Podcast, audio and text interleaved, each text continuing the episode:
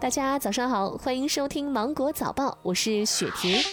从下个月起，八类药品将不再纳入医保，包括滋补药品、含珍贵濒危野生动植物药材的药品、保健药品、预防性疫苗和避孕药品、治脱发、减肥、美容、戒烟等药品。因被纳入诊疗项目无法单独收费的药品、酒制剂、茶制剂、口腔含服剂等，以及其他不符合医保用药规定的药品。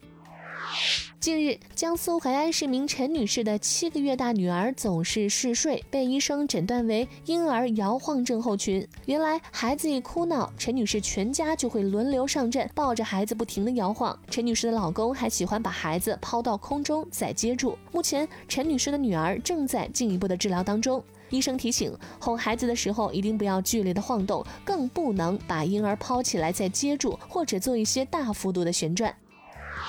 杭州电子科技大学硕士研究生黄志坤研发了自动上妆系统，能够给证件照等素颜照上妆，提升颜值。黄志坤介绍，与现在的自动上妆产品相比，它的处理方法只对人脸的化妆区域进行处理，不改变轮廓，面部的物理特征不会发生改变，图像更真实。他所做的论文基于现实世界身份不变人脸自动上妆网络，还被国际人工智能联合会议收录。最近，连云港一车主加油的时候，发现五十升的油箱居然加到了五十三升，怀疑加油机有问题。经过执法人员的检测，加油机并无猫腻。专家表示，出于安全因素的考虑，额定容量会比油箱的实际容量小。另外，夏天加油不要加得太满了，一般加到额定容量就可以了。近日，南京一老人乘坐公交时没有零钱，求助男乘客冯某帮忙操作手机付车费。事后发现被盗刷了两万元，冯某被刑拘，民警成功为老人挽回了损失。警方提醒，不要将手机锁屏和支付密码告诉他人，发现被盗刷时要保存好证据，及时报警。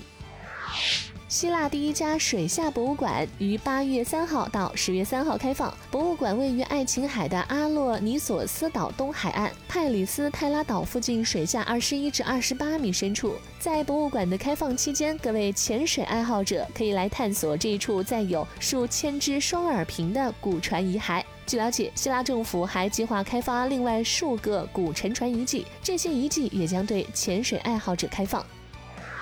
近日，在日本东京，有民众发现一家公园有着三个坑位的厕所都是透明的，等锁门之后，厕所就会变成雾面。有人将厕所的视频发到网上后，马上引起了热烈的讨论。多数网友表示，上厕所害怕会被看光，也有网友指出，透明的厕所可以预防歹徒埋伏在公厕，而三十分钟自动恢复成透明的功能，能够让外面的人发现不小心在厕所内跌倒或者昏迷的人。